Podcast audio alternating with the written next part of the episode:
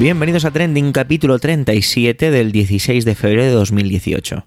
Muy buenas, esto es Trending, un podcast de Milcar FM. En él te contamos algunas de las noticias más relevantes y o que nos han llamado la atención de la semana, así como su impacto en Twitter. Mi nombre es Javier Soler y soy el presentador de este podcast semanal. Pero tranquilos, porque aparte de la mía, vais aquí a escuchar otras voces y muy interesantes. Adelante.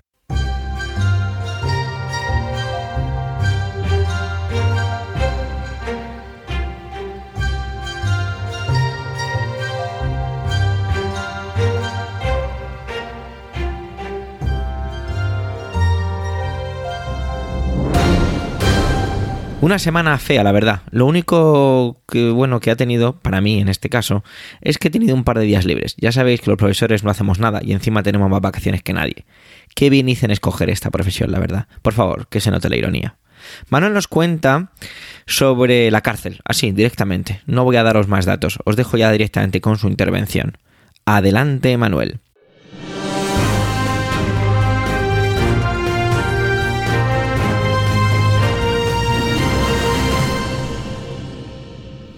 Hola oyentes, hola equipo trending. Pues la semana pasada hablaba de cómo la libertad de expresión y la ofensa se estaban desencontrando. Y esta semana ha habido más de lo mismo. Seguro que esto es lo que nos toca vivir, ¿o no? Bueno, el caso es que esta semana ha vuelto a aparecer en nuestra actualidad la censura. En esta ocasión ha venido de ese país admirado y odiado a la vez, los Estados Unidos de América. Y es que allí en el estado de Minnesota, las novelas Matar a un ruiseñor de Harper Lee y Las aventuras de Huckleberry Finn de Mark Twain han sido sacadas del programa de estudios del distrito escolar, de un distrito escolar, debido a que las críticas raciales que hacían en ambas obras pues hacían que los estudiantes se sintieran humillados o marginados. El uso de la palabra eh, nigger, que quizá se podría traducir por negrata o algo similar, ha llevado a que sean eliminados del plan de estudio. Afortunadamente no serán retirados de las bibliotecas. En el caso de matar a un ruiseñor, la cosa viene de antes, y ya había sido retirada en otros centros escolares del país por estos mismos motivos y por la presión de las familias. Ambas novelas son consideradas alegatos antirracistas. Recuerdo además que Matar a un ruiseñor está galardonada con un Pulitzer. Es cierto que en ambas aparece el término negrata. Antes de preparar esta intervención he consultado a las amigas y amigos que allí viven o que son de allí y viven aquí. Y me dicen en todos los casos que esa palabra es sumamente ofensiva. Pues claro. Y así aparecen las dos novelas queriendo ofender. Para desde la ofensa, creo yo, criticar el racismo. En las épocas en las que, o en la época en las que ambas eh, obras se escribieron, y las separan 91 años, el racismo imperaba, y se usaba esa palabra, y era igual de ofensiva que ahora. Lo que no era igual es la sociedad.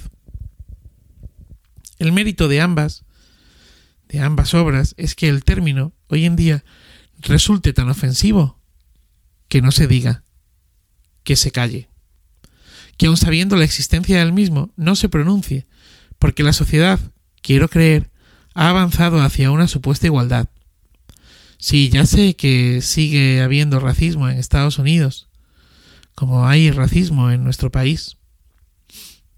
Quizá mañana a alguien se le ocurra que no se lea el romancero gitano de Lorca, pues gitano, según la RAE, se asocia con trapacero, alguien que estafa y engaña. De hecho, Así lo usamos, ¿no? Bueno, o al menos así lo he oído yo. No seas gitano. Esa expresión la he escuchado. No sé cuántas veces aparece el término gitano en la obra de Lorca, pero os puedo asegurar que muchas. Solo en el romance de la luna luna ya está cuatro veces. Quizá también tengamos que eliminar de las aulas a autores como Lope, Cervantes, entre otros, por antisemitas, ¿eh? ya que en su obra utilizan la expresión perro judío y reproducen parte de aquellas coplas satíricas y anónimas del siglo XVI en las que se cuenta cómo unos judíos en Alba de Tormes se querellaron contra un perro que solo mordía a judíos. Hace unas semanas Facebook se sentaba en los tribunales franceses por haber censurado la cuenta de un usuario que había publicado en su perfil una foto de una obra de arte del realismo del siglo XIX. Se trata de El origen del mundo de Courbet. Para los que no la conozcan, el pintor representó un primer plano de una vagina.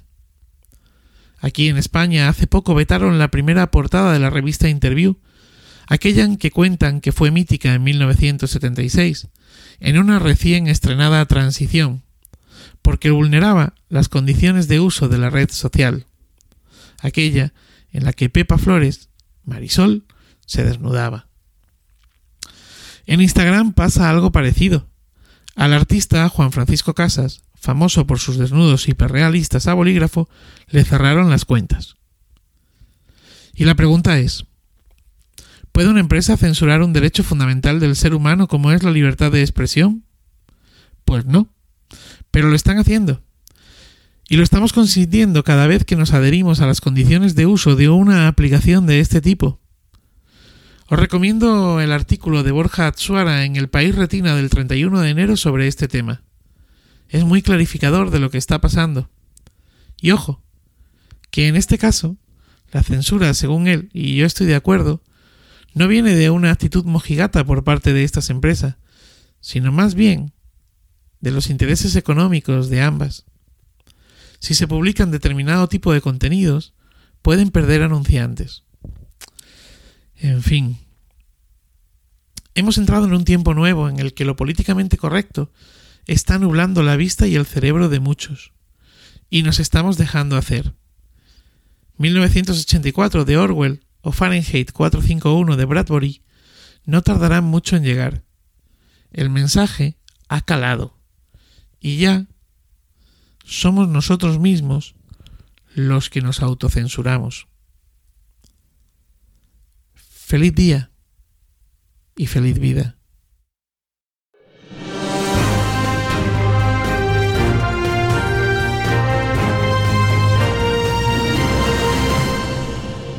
En este trending número 37 tenemos un invitado muy especial.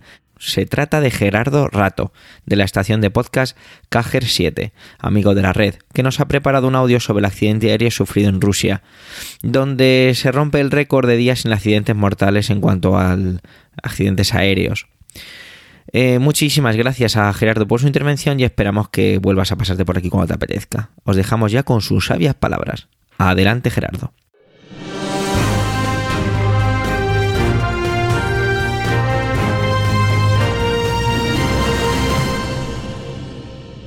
Soy Gerardo Rato de la estación de podcast Cajer 7 y esta es mi colaboración para Trending de Milcar FM.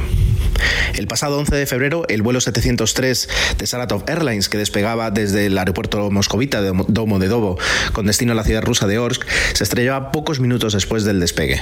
Eh, según algunos testigos, el, avión se incendió o, o, se convirtió en una bola de fuego antes de caer abruptamente, matando a los 71 ocupantes, 65 pasajeros y 6 tripulantes.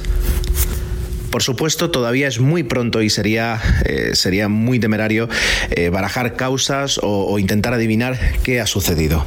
La investigación oficial ya eh, se ha iniciado, se han encontrado las cajas negras, se tienen los restos del avión y a partir de ahora comenzará una investigación larga, minuciosa, que debería llevar a una conclusión de los motivos del accidente. Ah, mientras tanto, este accidente ha sido notorio por el hecho de haber finalizado una etapa, la más larga en la historia de la aviación comercial, sin accidentes mortales en aviones eh, de pasajeros, digamos aviones de, más de 19 plazas, excluyendo pues eh, avionetas pequeñas o, pequeños aviones regionales, es decir, partiendo de la base de, aviones eh, comerciales a los que estamos acostumbrados muchos pasajeros volar. Ah, han sido más de, bueno, más, más de 400 días, cerca de 440, desde el 28 de noviembre de 2016, que fue la, fecha del anterior accidente en los medios había aparecido este hecho ah, como notorio por el hecho eh, de, demostrar lo segura que es la aviación. y este último accidente no tiene que ser evidentemente una prueba de todo lo contrario, sino al revés. Es decir, podemos eh, guardar esta cifra y demostrar que durante 440 días decenas de miles de vuelos han despegado y aterrizado cada día sin un problema mayor que haya originado uh, una pérdida de una vida humana. Eh, no, no, hay ningún precedente, ni no, no hay nada comparable en, en la historia del transporte de, de, personas, en la historia de, del transporte de seres humanos, que permita un logro, un logro parecido. Eh, más teniendo en cuenta que la operación de aeronaves sigue siendo algo que, aunque es muy habitual y está muy normalizada, tiene algunas, algunas condiciones extremas, es decir, el, el volar a, a, prácticamente 12 kilómetros de altura muchas veces, el volar a más de 900 kilómetros por hora, eh, es algo que todavía eh, se considera muy extremo en algunos, en algunos aspectos. ¿no? Las velocidades a las que estamos acostumbrados en otros medios de transporte, las altitudes, etcétera, etcétera, no, no se parecen. Y sin embargo, la aviación ha convertido ese extremo en, en, algo no solo habitual, sino que habitual y terriblemente seguro. Eso es un, eso es un hecho y, es algo que, que, todas las personas que trabajan en la industria del transporte y todas las personas que trabajan en la aeronáutica deberían estar eh, muy, muy orgullosas. Eh, ahora lo que queda es coger eh, este desgraciado accidente y hacer lo mismo que se hace siempre y es eh, a través de la investigación determinar las causas y neutralizar esos motivos, hacer que sean mucho menos probables en los próximos, en los próximos vuelos a partir de que se publique el informe o incluso todavía antes. Recordemos que la seguridad en la aviación es como la seguridad en cualquier otra área y, para la gestión de esa seguridad existen tres elementos clave o, o tres factores y prácticamente son los únicos con los que se deben y se pueden trabajar para mejorar la seguridad, que son la tecnología, la formación y los procedimientos. Tecnología que constantemente se mejora, tecnología que detrás tiene a seres humanos que la diseñan, que la preparan, que la implementan y que constantemente se encargan de mejorarla. Una tecnología que puede ir desde los sensores del avión, desde los sistemas de comunicaciones eh, y desde la propia construcción y operación y mantenimiento del avión. Hace que todo ello eh, mejore, pero ya no solo incluso en el avión, en, los sistemas de, digo, de control de tráfico aéreo, en los sistemas de tierra que asisten al avión y que lo hacen de una forma más segura, etcétera, etcétera. La tecnología, aunque a veces eh, en, en, lo básico veamos que se sigue atendiendo y que se sigue operando un avión de la misma forma que se hacía hace 50 años, en realidad no tiene que ver, no tiene nada que ver. Y, y esa tecnología está evolucionando siempre eh, con las lecciones que se aprenden de los sistemas de gestión de la seguridad. Lo mismo pasa con los procedimientos.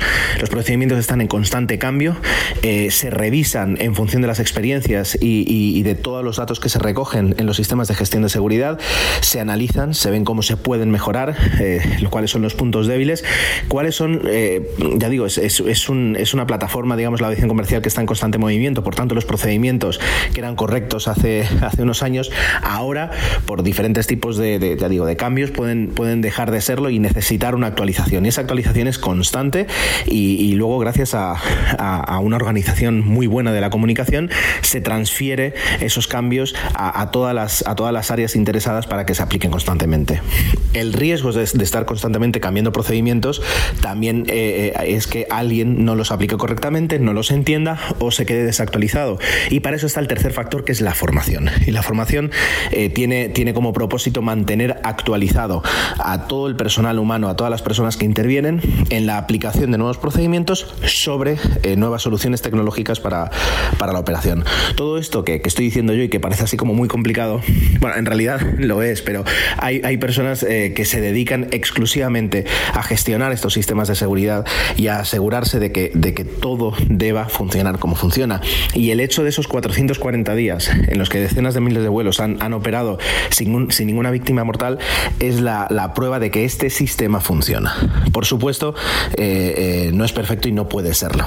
Y por último, antes de terminar, quería comentar eh, el, ese, ese hecho, ese, esa carta que muchas veces se utiliza, que es la, la, del fallo humano. Es decir, siempre se baraja o un problema técnico o un fallo humano. Eh, como decía un, un, piloto bastante mediático, eh, si vamos a achacar eh, los accidentes a un fallo humano, deberíamos siempre dejar de volar, porque todo, es decir, constantemente centros de control, pilotos, mantenimiento, todo está, está operado por humanos, son seres humanos, y si admitimos eh, que constantemente pueden ser responsables de los problemas, pues de, debemos dejar de utilizarlos, y a día de hoy eso, eso todavía no es posible. Cuando sucede algo, hay que ir más allá. Es decir, si, si ha sido un problema de una persona, tenemos que ver si esa persona tenía la tecnología aplicada, tenía eh, apropiada, tenía eh, los procedimientos actualizados y si se estaba haciendo una formación correcta. hay que ir siempre más allá, porque en un sistema de, gestión de seguridad podemos ver eso como, como, una, ah, como un queso de gruyer que tiene diferentes agujeros, pero que a través de múltiples capas todos esos agujeros deberían quedar tapados. Y si, y si uno de ellos eh, tiene mm, agujeros, pues el siguiente y el anterior deberían cubrirlos para que allí no pase nada. Entonces, siempre hay que ir más allá de, esa palabra, de ese juego de palabras que es fallo humano, porque, porque puede resultar muy engañoso. Espero no haberme extendido demasiado, espero no haber sido demasiado pesado en mis explicaciones, pero eh, la, aviación comercial es algo que me apasiona y me gusta mucho hablar, así que disculpadme si, si ha sido así. Le doy las gracias a Emilio por permitirme contaros esto a, través de Trending y por supuesto queda a vuestra disposición en arroba ger7 en Twitter y en el resto de redes sociales. Un saludo.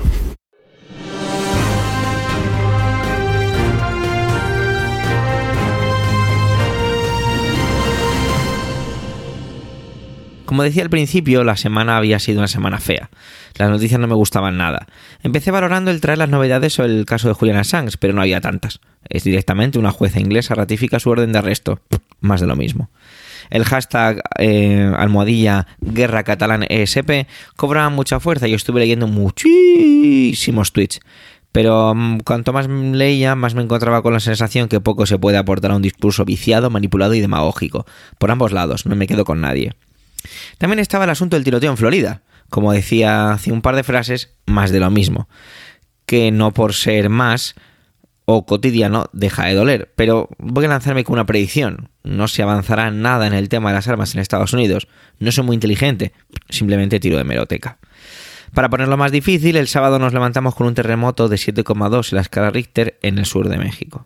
Buscaba y quería encontrar algo amable, quizá un hechizado por el hilo de la semana pasada y lo que casi de una película se trataba el lanzamiento del Falcon Heavy, y no lo encontré.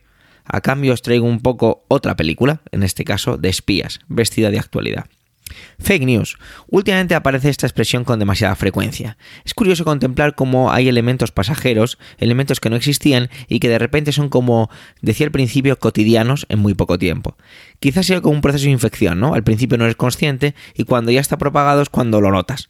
No sé, quizá he dicho una auténtica barbaridad y ahí tenemos a Carmela de bacteriófagos para darme una colleja si es que me la merezco. Lo que quiero decir es que Pese a que se usaba la expresión eh, antes de más de lo mismo, el mundo avanza y lo hace sin parar. Quizá muy lentamente, pero avanza. Creo que estoy divagando y perdiéndome, pero espero que entendáis lo que quiero decir. Apelo a vuestra inteligencia como oyentes y a mi poca capacidad de explicación. Gracias. Las, las fake news, noticias falsas, empezaron a ser famosas con su supuesta aparición para manipular las elecciones en Estados Unidos de noviembre del 16 grandísimos conglomerados como son Facebook han llegado a reconocer el problema. Hago una parada no patrocinada para recomendar el podcast de Alex Barredo Mixio, ya que él varias veces habla sobre esto de las noticias falsas y sobre todo relacionado con, con Facebook. Entonces lo tenéis ahí por si le queréis echar una oída. Esta semana nos encontrábamos con más datos, esta vez ya con nombres y apellidos sobre las noticias falsas en el caso de allí, de Estados Unidos. Pero antes de viajar allí y contaros los datos, vamos a quedarnos por aquí, ¿no? Voy a lanzar preguntas así sin más. ¿Creéis que aquí en España tenemos de eso? ¿Todo el conflicto en Cataluña tendrá de estas prácticas? ¿Qué diferencia hay entre una noticia falsa y una manipulación de un hecho? ¿Será que una noticia falsa está fabricada, mientras que lo otro es una interpretación y aplicación de la subjetividad ante un hecho o situación?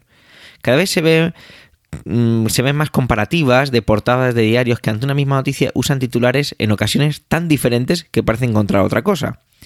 ¿Es esto así hoy? ¿O simplemente existió y ahora lo vemos más? Me viene a la cabeza también cuando los políticos leen datos sobre algo, por ejemplo el paro, ¿no? Como el mismo dato es un número, que no deja, perdón, que no deja de ser un número, es leído por unos y por otros dando conclusiones totalmente diferentes. O como me acuerdo de una vez con mi padre, ya yo más pequeño, en unas elecciones generales decía, no, si aquí han ganado todos, mientras hacía zapping entre los típicos discursos tras los resultados electorales. ¿Somos más conscientes o todo lo contrario? Este podcast no sé exactamente si nació con la vocación de esclarecer hechos o todo lo contrario, contar la noticia tal y como la vive quien la está contando, ya que le afecta de alguna manera o le llama de alguna manera. quizá nos excuse la premisa que cuando damos nuestra opinión decimos eso, que es nuestra opinión. Cuando uno ve en los medios las noticias sobre algo, tengo siempre un pensamiento optimista, pero enseguida se ve barrido por una sombra. Y es que, por ejemplo, ¿no? La policía ha cogido un asesino. Me alegro, pero enseguida pienso, ¿cuántos asesinos quedarán por ahí libres? Sí, es un poco pensamiento quizás demasiado negativo, pero ahí está. Si se han descubierto las noticias falsas y ahora comentamos, comentaremos los datos sobre Estados Unidos, ¿cuánto más, sin, ¿cuánto más hay sin destapar? ¿Qué otras influencias existen? Como veis, en esta ocasión trato las conclusiones antes que los datos, porque a mi parecer en este caso los datos no son lo importante, es todo lo que generan los mismos. ¿Qué otras cosas ocurrirán de las que no tenemos ni idea? Y creo que no aprendemos, o más bien no hay consecuencias. Como es contemporáneo o coetáneo más bien a nuestra situación o nuestra vida actual, siempre tiramos del típico ejemplo, pero es muy bueno, y es la crisis bancaria. Todos lo sabían, todos conocían las consecuencias, todo el mundo, todo, todo, todo, la palabra todo está siempre ahí. ¿Pero qué pasó? Absolutamente nada. ¿Quién lo pagamos? Nosotros. Ese mundo que no se para arrolla sobre sí mismo tan lenta y pesadamente sus propias miserias. Bueno, venga, vamos a ir con esos datos, que ya os digo, tampoco son unos datos que nos puedan llamar muchísimo la atención. El más destacado es que Robert Mueller, el atacado y desprestigiado fiscal que lleva el caso acusó a 13 personas, ciudadanos rusos y a tres empresas también rusas, de interferir en las elecciones de 2016. El llamado Proyecto Lacta movió un operativo espectacular para interferir en las elecciones. Una guerra de la información desde San Petersburgo con un presupuesto de 1,25 millones de dólares al mes, ahí estaban 24 horas al día creando cuentas falsas en redes sociales, en Facebook, Twitter, Instagram, usando identidades estadounidenses, creando anuncios incendiarios y pasando incluso de lo digital a lo tangible, donde se contrataba gente para manifestaciones en ambos bandos, para así generar desconfianza en el sistema político. Bueno, me quedo con la frase del número 2 del fiscal, Rod Rosenstein. Este escrito debe servir de recordatorio de que la gente no siempre es quien parece ser en Internet. Conspiradores rusos trataron de promover la discordia en Estados Unidos y socavar la confianza pública en la democracia. No podemos permitir que triunfen. Bueno, las noticias falsas van a volver a trending, estoy casi seguro de ello. Mientras tanto, pues seguiremos consumiendo todo lo que nos mandan los medios. ¿O no? Hemos llegado al final de este 37 capítulo de Trending. Gracias, muchas gracias por el tiempo que habéis dedicado a escucharnos. Tenéis los medios de contacto y toda la información y enlaces de este episodio en emilcar.fm barra trending, donde también podréis conocer los demás podcasts de la red. ¿Te gusta Trending? Recomienda su escucha a aquellos que te rodean. Y si te apetece dejarnos alguna reseña en las diferentes plataformas, pues oye, eso siempre nos hará crecer y mejorar. Dejo ya de pediros y me despido hasta la semana que viene. Un saludo.